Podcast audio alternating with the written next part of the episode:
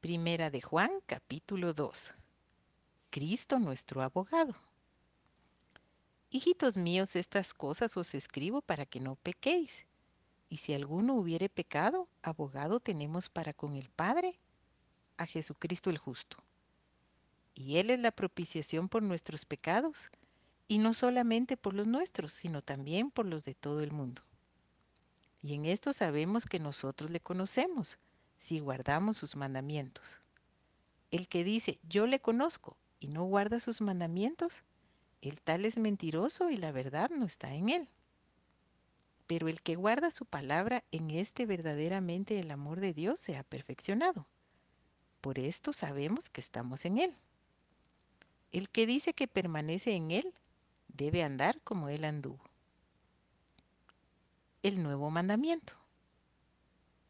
Hermanos, no os escribo mandamiento nuevo, sino el mandamiento antiguo que habéis tenido desde el principio.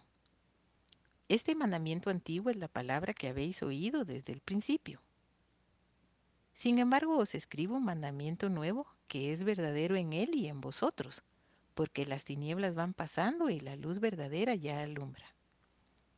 El que dice que está en la luz y aborrece a su hermano está todavía en tinieblas. El que ama a su hermano permanece en la luz y en él no hay tropiezo. Pero el que aborrece a su hermano está en tinieblas y anda en tinieblas, y no sabe a dónde va, porque las tinieblas le han cegado los ojos. Os escribo a vosotros, hijitos, porque vuestros pecados os han sido perdonados por su nombre. Os escribo a vosotros, padres, porque conocéis al que es desde el principio. Os escribo a vosotros, jóvenes, porque habéis vencido al maligno. Os escribo a vosotros, hijitos, porque habéis conocido al Padre. Os he escrito a vosotros, padres, porque habéis conocido al que es desde el principio. Os he escrito a vosotros, jóvenes, porque sois fuertes y la palabra de Dios permanece en vosotros y habéis vencido al maligno. No améis al mundo ni las cosas que están en el mundo. Si alguno ama al mundo, el amor del Padre no está en él.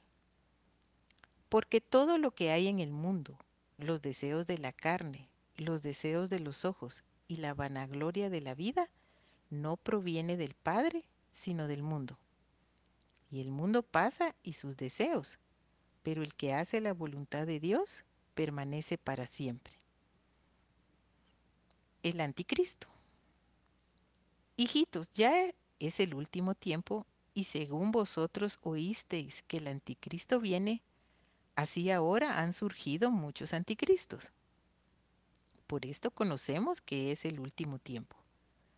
Salieron de nosotros, pero no eran de nosotros, porque si hubiesen sido de nosotros, habrían permanecido con nosotros.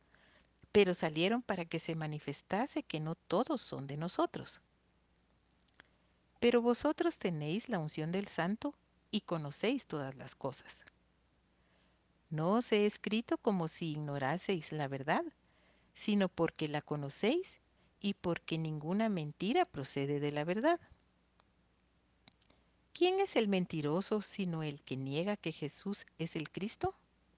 Este es anticristo, el que niega al Padre y al Hijo. Todo aquel que niega al Hijo tampoco tiene al Padre.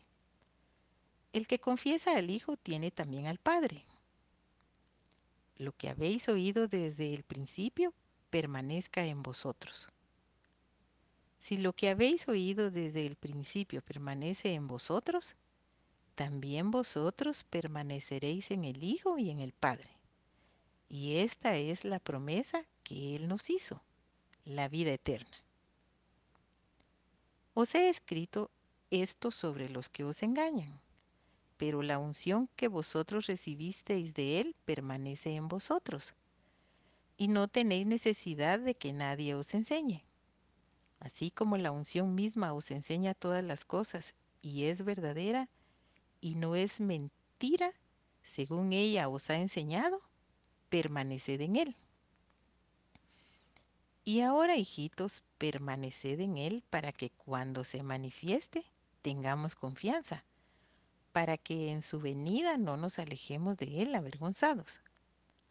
Si sabéis que Él es justo, sabed también que todo el que hace justicia es nacido de Él.